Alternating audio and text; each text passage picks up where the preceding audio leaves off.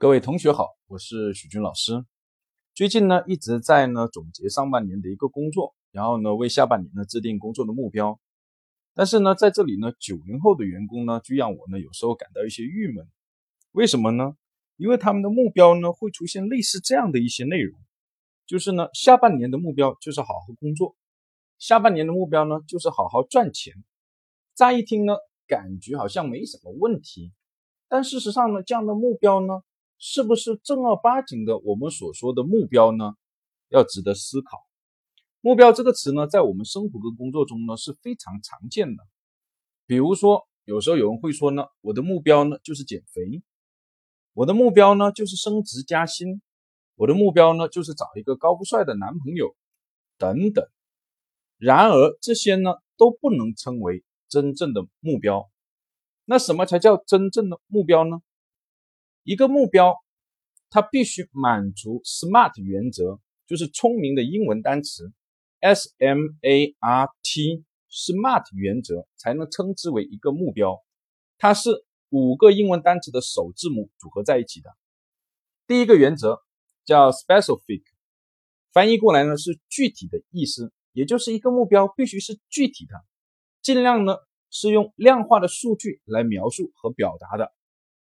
比如说，我要找一个高富帅的男朋友。什么叫高？什么叫富？什么叫帅？这是不具体，没办法量化。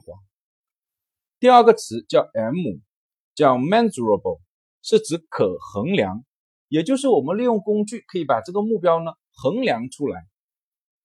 第三个呢是 A，叫 attainable，是指可实现的，也就是这个目标在我们付出努力了以后可以实现。所以我们要排除那种对于我们来说太高的目标或者太低的目标，不需要付出努力就能实现的不叫目标。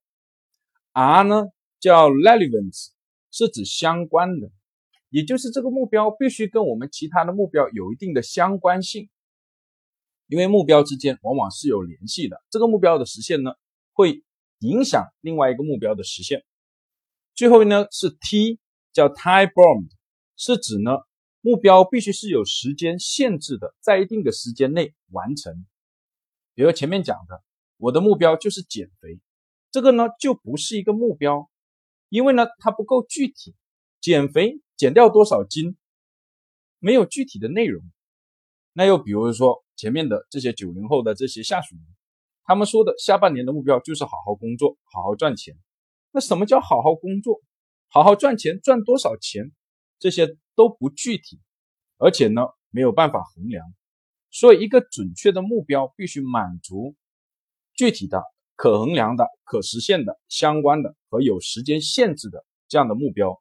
比如说，我下半年的目标就是完成五百万的业绩，这个可以称为一个目标。好，就讲到这，谢谢大家。